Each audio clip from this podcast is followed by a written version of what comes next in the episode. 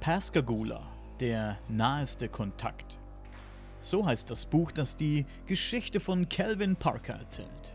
Die deutsche Version dieses Buches erhaltet ihr beim Niebe Media Verlag unter niebe-media.de. In diesem Buch erzählt Calvin Parker von seiner Entführung durch Außerirdische. Der Fall war weltweit in aller Munde und hat bis heute nichts an Spannung verloren.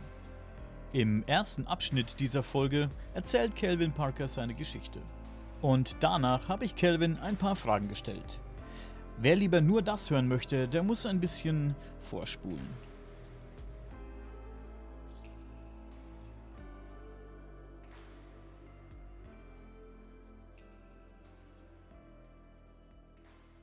Please, let us know what happened.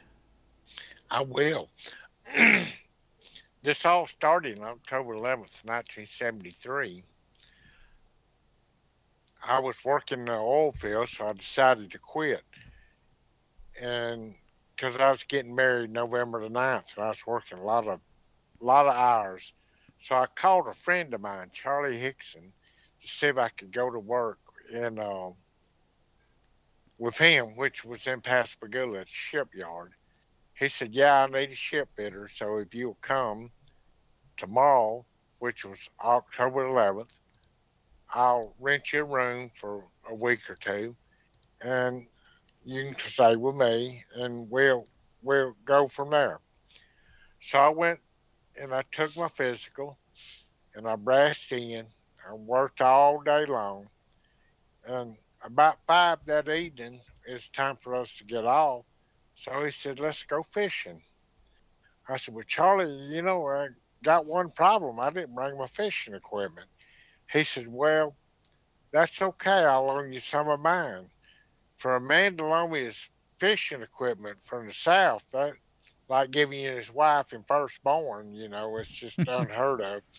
So I said, okay. We went by his apartment and got the fishing equipment, went to an old shipyard or grain elevator first called the grain elevator to start with. And the bugs were so bad there, he said, well, I know a place called Shaupeter Shipyard. So we went to Shaupeter Shipyard, and it's closed and abandoned. And there's a lot of debris laying around. And I seen some no trespassing signs. I asked Charlie, I said, you know, why did we go to jail for fishing? Oh, don't worry about it, son. I fished here many times before. Let's go to jail. So I avoided the trespassing signs, walked down. There was a lot of debris and a lot of this tall marsh grass that you could see. And I walked down and I sat on the pier, and this marsh grass pulled up a log and sat down. And I was looking across the river at a ship, a big ship, and I was wondering to myself, now how does something made out of steel float? You know, it's just amazing to me. And I was sitting there just daydreaming, fishing, trying to wind down for the day's work. And I noticed some blue hazy lights come out across the water. So we had these blue lights coming across, and I figured we was going to jail for trespassing. So Charlie stood up about this time, and Charlie stood up and turned around and looked. And we'd been better off if it had been the police. It was 3 bulky-looking creatures coming toward us. We couldn't quite make out their face or their body or nothing then because their lights were so bright.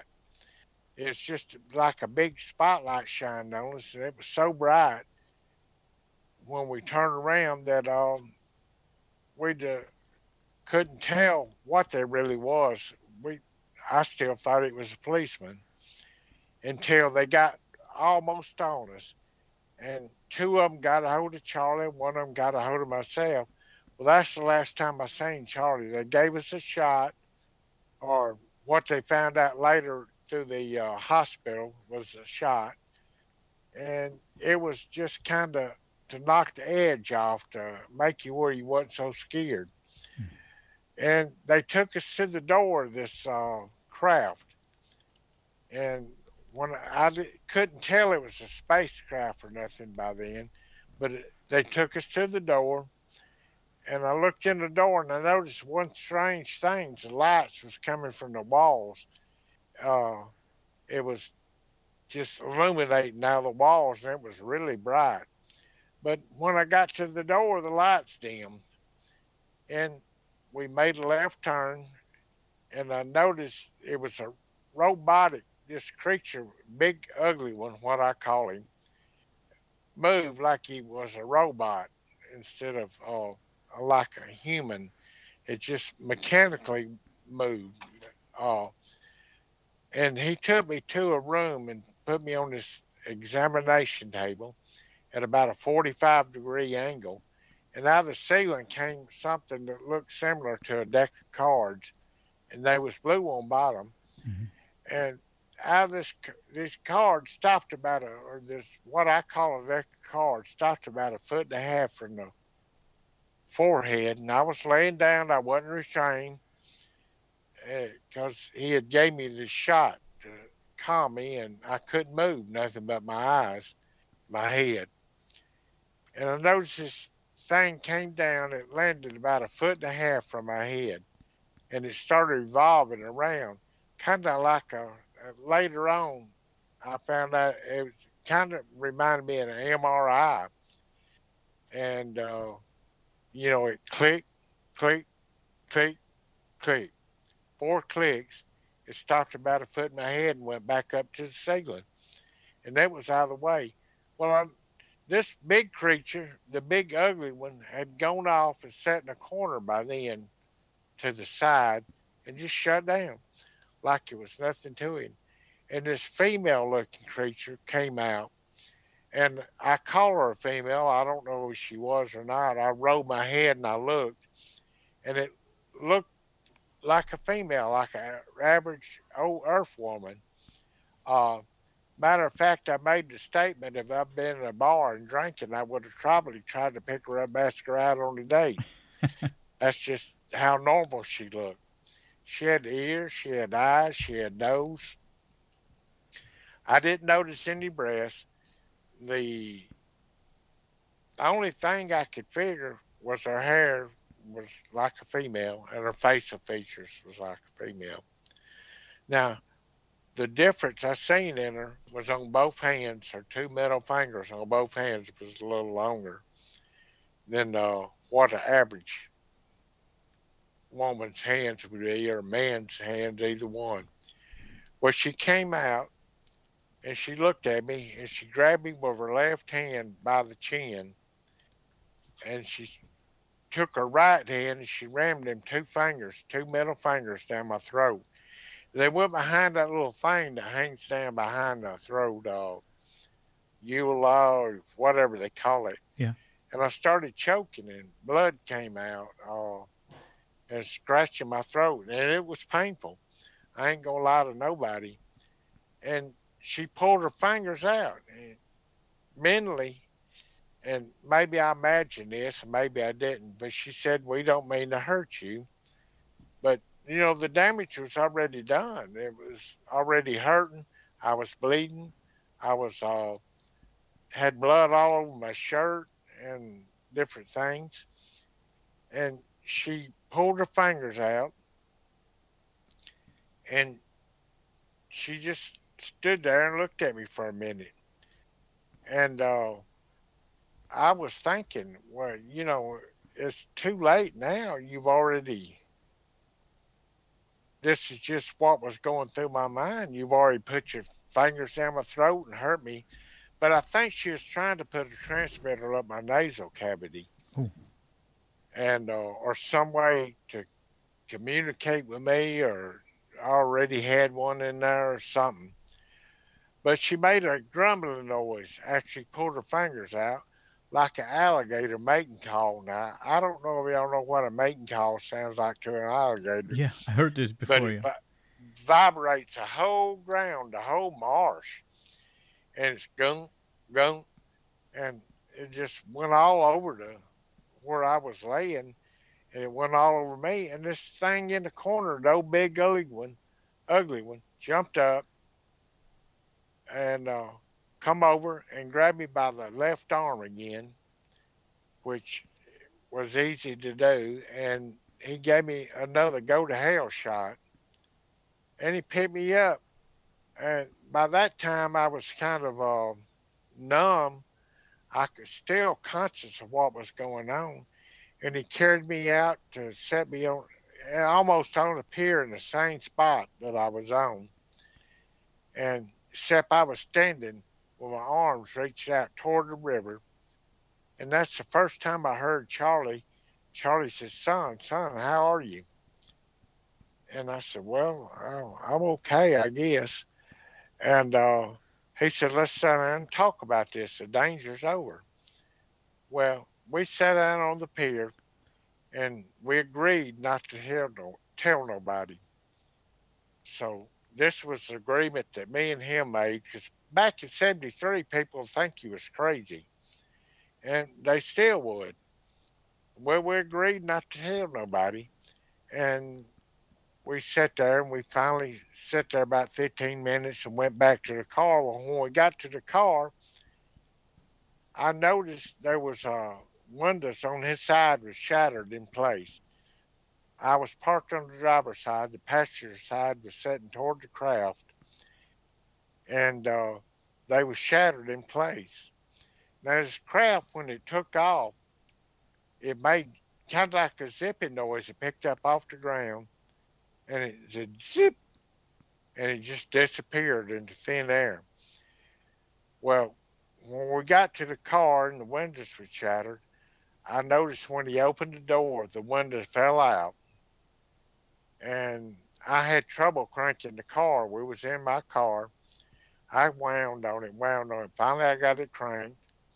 And on the way out, we started going back toward his apartment. Well, there was a store there. He said, let's pull over. I want to make a phone call. Well, it's getting late. I figured he was going to call his wife because, you know, it was pretty late. And we was been gone, and he was just going to tell her we was coming home. But he called Keesler Air Force Base.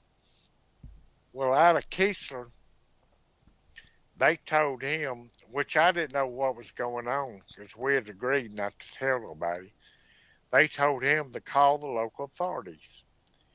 Well, he called the local authorities, which was Jackson County Sheriff's Department.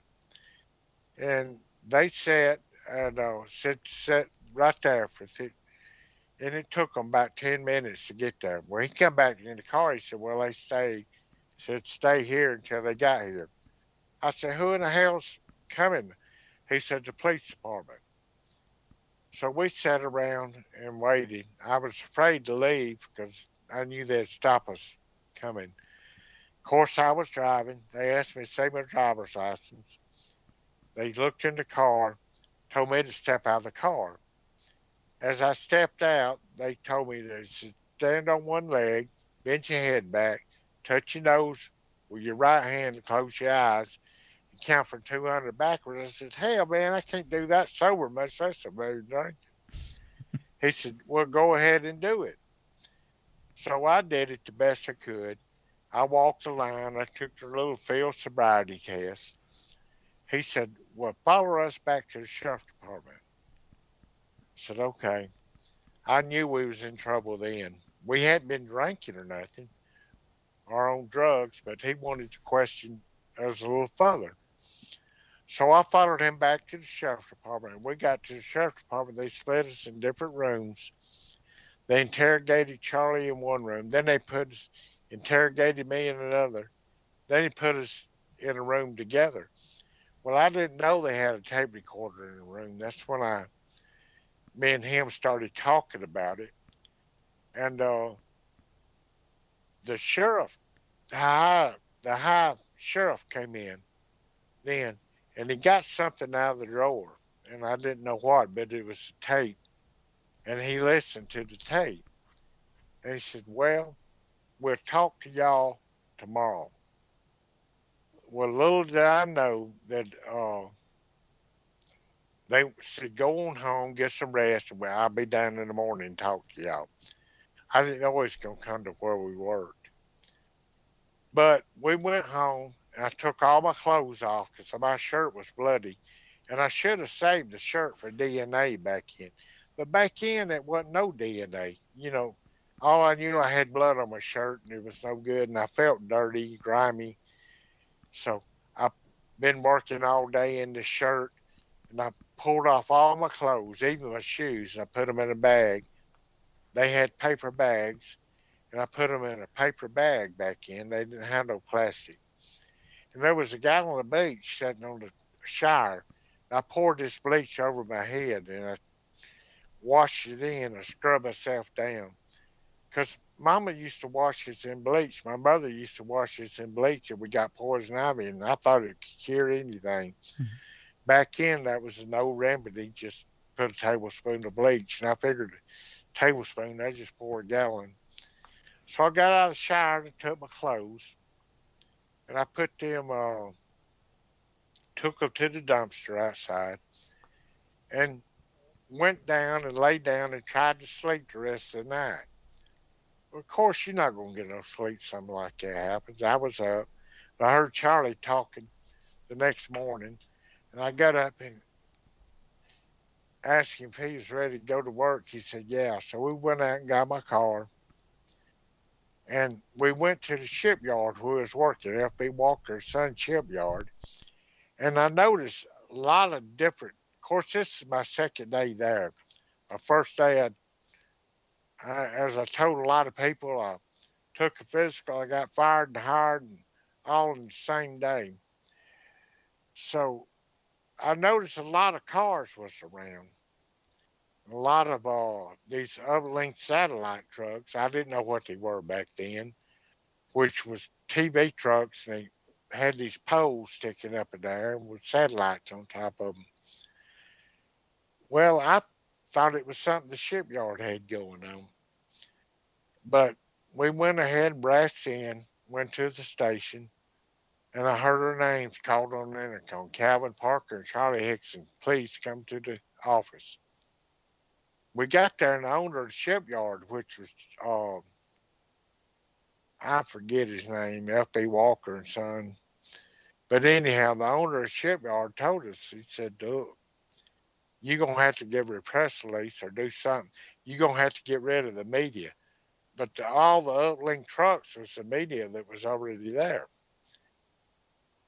The media for what? That's what I asked. He said, well, there's something happened to y'all last night, and we know about it, and apparently all the press does, and they wanted to see y'all. We can't use our phones. We can't use our computers. We cannot use nothing. So y'all got to give her a press release and get this media out of my office where I could conduct business. So he said, I have an attorney that works for the shipyard. Y'all get with him and release some kind of press release. So I didn't want to mess with it because I agreed not to talk. Charlie, I thought he had done told everybody, which he wasn't the one that spilled the beans. Come to find out there was a scanner, and the newspaper had the scanners turned on, and they heard the police department when they called. So Charlie worked up a press release. By that time, the sheriff would get there. He said, y'all need to go to the emergency room. You ask the scars on you and things and get checked out. So we went to Sangin River Hospital, the one in Pascagoula, Mississippi. We got checked out. He said, now, Keesler wants to see y'all. Y'all need to go down there and be checked for radiation. So we left the hospital after the Dr. Bosco gave us an okay to leave. And he said, I don't think they have, nothing serious wrong with them, but I don't know. Take them and get them checked for radiation. So the sheriff took us to Keesler Air Force Base, which was about 30 miles from Pascagoula. We got there, and they was 6 or 7 guys hanging on hazmat suits. They escorted us right on in, right on to the back. And they checked us for radiation. And Found a small amount on me and didn't find any on Charlie. They said all clear. It wasn't enough to worry about. So they said, they want to see y'all in the back. I said, who is they? They said, well, just go to the back. We had all the police departments for three coastal counties, all the sheriff's departments, all the Air Force officials, the military was there. It was a room full of people. And they done an interview with us, and I was afraid not to talk then, you know, so I opened up and talked a little bit, and they kept minutes of the thing. So they said, y'all can go. They was just nice as they can be. And they let us out. The sheriff took us back. He said, there's one more person at the shipyard that wants to see y'all. Y'all go in before you go home. Well, my plans was go get in my car and go on to the house. But we got to the shipyard, Dr. Hynek and Dr. Harder was sitting there. And Dr. Hynek was over Project Blue Book at the minute. And Dr. Harder was from the University of California. Dr. Hynek said, well, we're not officially down on government business, but I want to talk to you. So he talked, he spent time with me, and he sent Charlie back and let the other doctor, Dr. Harder, check him out. And then Dr. Harder checked me out while he spent time with Dr. Hynek. Charlie spent time with Dr. Hynek. And he said, well, I'll see y'all tomorrow. And I was thinking, well, you're not going to see me again tomorrow. But I did. I felt comfortable around Dr. Hynek because he had the grandfather figure, and he sat there. He didn't say many words. Before he's left, he gave me his private phone number at home. And since then, me and his son's got to be good friends. But we left, make a long story short, we went back to the apartment that day. We come back and see the next morning. Well, I left, and I didn't tell my family about it. Didn't even tell my wife for 46 years later. Of course, they knew about it because it was all over the paper and the press and the TV stations. I changed my name and kept moving just so I wouldn't have to talk about it. Mm-hmm. Well, 46 years later, me and my wife went to a wake of a friend, which was a funeral. And I messed up and signed my real name, which was down here in Pascagoula. I never moved from Moss Point, which is a suburb of Pascagoula. And people recognized my name. They started asking me questions about it. Well, I didn't want to answer no questions. Well, I didn't, especially right there. The man's funeral, his wife in one room and daughter in another room, and they were grieving. So I told my wife, I said, let's go. Well, on the way home, she said, maybe you ought to write a book. I said, yeah, I don't have any education. I said, everything I do, I can't even spell my own name, much less that. It just so happened that Philip Mantle out of the UK called 2 days later, or Martin Willis, somebody I knew, and did a podcast with way, way back in the future. Asked me if he could give Philip Mantle my phone number. I said, sure. So he gave Philip my phone number. Philip called me and said, son, why don't you write a book? And I said, because the press changes everything I say. You know, back then, they didn't have cell phones. They didn't have computers. I said, the press will change everything I say. He said, but if you put it in black and white, that's your legacy. They can't change it. Well, it got to making pretty good sense to me. He said, I'll call you back in a week. Think about it. So I was down launching my boat in about a week, and the phone rang, and I wasn't going to talk to him no more. I'd actually put no answer by his phone number. And it was him, and I hated to be rude, hated to hang up. He said, have you thought about the book? I said, well, I thought about it, but I'm not an author. I don't know first thing about a book. I can't spell my own name. I don't have an education. And he said, well, think about it. That's your legacy. You do it. I said, I'll do it under one condition. You don't change nothing in there. You don't correct a misspelled word. You don't change a word I say. You let the book run as it is. No editing. He said, I'll agree. So we started working on a book. 2 weeks later, we had the first book out. And it was so much publicity come out of that book. It brought so many people forward that we had to do another book. It was about the witnesses that had seen it, about the Coast Guard that had seen it. It just goes on and on. It's never stopped. And it's even going on till today about witnesses that seen this. Credible people like police officers, parole officers, preachers, and just your average person. Well, that's a hell of a story. And if you don't mind, I would like to ask you some questions. Go right ahead. Let me start with, before all that happened, what was your opinion on UFOs and aliens anyways? I didn't know about them. Nothing? I had no idea. I never heard of one. I didn't know Dr. Hynek or nobody. You know, every now and then a little letter come out and inquire, which we use to inquire stuff in holes at the house and the walls to keep the wind from blowing through, and papers and Sears Roebuck catalogs, but I never knew nothing about them. Yeah. You talked about a blue beam that came from the spacecraft, and it blinded you a little bit, and did you feel something when this blue beam hit you, or was it just a light? It was just a light. I didn't feel nothing when it hit me. Yeah. When you saw those creatures coming your way, wasn't your first reaction to run away when you recognized?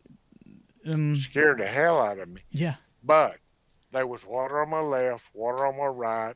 Nowhere to run. There was water in front. Nowhere to run. They was coming from behind. What went to your mind when you saw those creatures? Did you recognize them as some kind of aliens or monsters, or did you think it was people in disguise or something? To start with, I didn't know. I thought it could be the law because we seen the blue hazy light. Yeah. That was the color of the lights that the law had. Yeah. But the closer they got, it was too late to run, and time they gave me that. Grabbed me by the arm and gave me the shot. Yeah. It was what I call a go-to-hell shot. You could care less then for just a few minutes. Something like a tranquilizer or something. Yeah. Yeah. I mean, I was conscious of what was going on. Yeah. But it took all the fear out, and I just went along with the program then. Yeah. What they had. Do you think these creatures were some kind of robots too? You talked about a robotic-like creature. I'm pretty sure that probably the creatures that came forward was there. But the lady that came out and examined me, I don't think she was, no. Yeah. Maybe they were some kind of foot soldiers or something to do the dirty work. Yeah, I think you hit it right on the head. I believe she was probably by herself and probably had them, and they did all the work in case of contamination and all. I really classify her as a doctor. Yeah. You talked about that feminine-looking creature that moved like a robot, and she ran your fingers down your throat, but you have absolutely no idea why, right? So she didn't place anything or put something out. You don't know. As far as I know, she could have put a transformer or some way to keep up with me through there. But Lord only knows. ever since then, you know, I've had open heart surgery and cancer, and they done the MRIs with the cancer and CT scans and all. They hadn't found nothing, but don't mean they wasn't nothing that had been removed. Yeah. Did it leave any scars to this day or something? Do we have problems? I have a scar on my arm where they injected me. Now, they didn't inject me with a needle. It's like they give in the military. You know, they were there. So they probably had some kind of air gun or something in their sleeve or hand or something. And they just put it down there and injected me because it ripped me, ripped my arm. Yeah. So it was a pretty rough process. It was. Yeah. Did something strange happen to you or your body after this incident? So, I mean, like some days later or maybe a month? Well, over the years, I think it has a lot to do with my health. I've had 2 open heart surgeries. Yeah. I've had cancer. I had a kidney removed. I had cancer of the kidney. It spread to my lungs. Now, I'm taking chemotherapy for the cancer. So it's getting better, though. And she, you said she, although you don't know if it was she, but you're guessing or you had the feeling as if it was a she. She communicated. I had the feeling it was, yeah. She communicated with you, yeah? Like telepathic. Yes, she did. Yeah. She said, we don't mean to hurt you. Yeah, but that was the only communication. That was the only communication. Yeah. Besides that noise she made. Yeah, that alligator-like sound. Yeah, the mating call for the gator, what I call it. I heard that before, but many viewers or listeners maybe don't over here, so they need to look it up. But I can imagine it sounds a little bit scary, yeah. It does. It comes from you hear them every spring around here, especially where I live. Yeah. And that's how I even related to it. It's gung, gung, gung, and it just vibrates off the water. And the gators hear it for miles. I mean, not just feet, but miles. Yeah.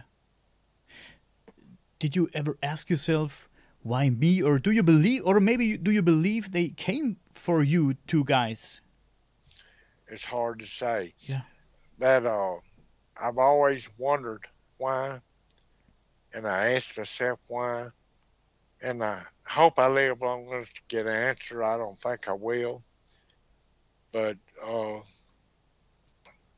you know, I just look like everybody else, looking for answers. Do you sometimes fear they would come back, or maybe you want them to come back? Well, it really don't matter to me one way or another now. I had rather them not, but yeah, I do fear that they might. What was the feeling? If you look deep inside yourself, did you feel they tried to do something good, or did they care about you, or were they bad? I think that was bad. Although she said you don't have to be scared. Yeah. Yeah. It's really hard to say. I think, in a way, they don't know. And they was curious. And they wanted to find out more about us. Yeah. And I just have to be at the wrong place at the wrong time. Yeah, they right use place at the wrong time. They use you as a guinea pig. Yeah. Yeah, and kind of like we used to use animals to experiment on. I think we're no more than animals to them. And after you went public with your story, did you get feedback from people saying they experienced similar things? Yeah, I've got a lot of people that says, they experienced it. After this, these witnesses come forward that actually seen the craft. That's what led to the second book. witnesses that come forward that actually seen the craft. And I noticed that night there was a car parked. Budd Hopkins, I don't know if y'all familiar with him, but he hypnotized me. And I remember a license plate number. I got the number, and I ran the number later on.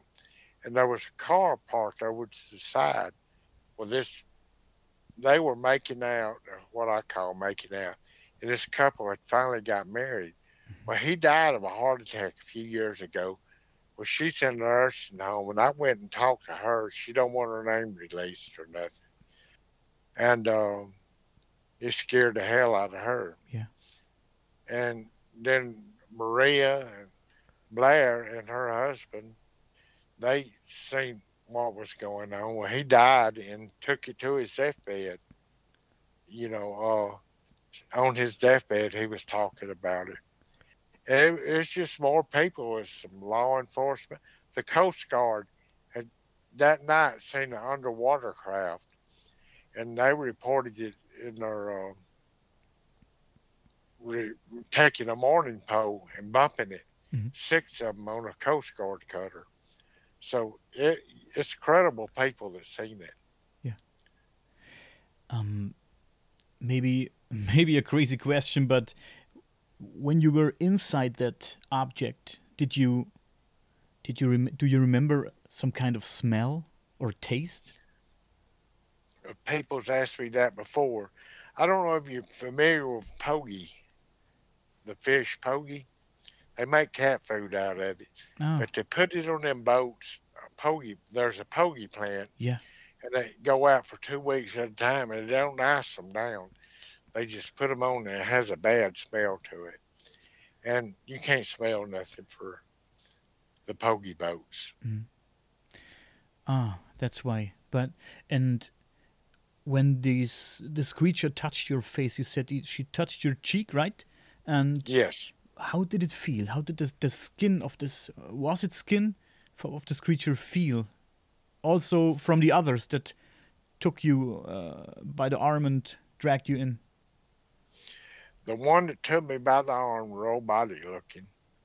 After he gave me the shot, I didn't feel nothing. Yeah. But the one that did by the cheek, she did have a little warm feeling to her. And really, that's the first time this question has ever been asked me. But yeah, I could sense she was more animal or human or whatever they want to call. There was probably life in sight. Yeah. Yeah, that's interesting. Did she have some kind of? Maybe I missed it. Sorry, but did she have some kind of fingernails?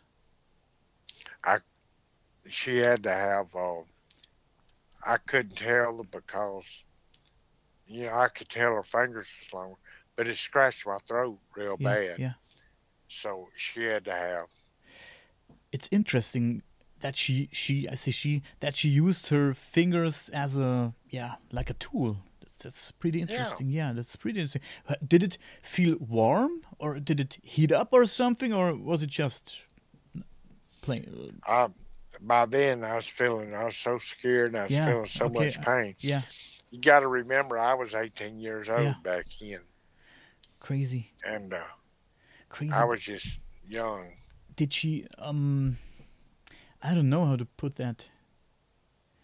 Did she look you in the eyes as she performed? Yeah. Yeah. And she stared at me the whole time. Did you recognize any emotion? No emotion. No. When she found out she was hurting me, she pulled her hands out. Yeah. Her fingers out. Mm-hmm. She was compassionate that way, and I really don't think that she realized. I think we was like guinea pigs, and even doing experiments on animals and things.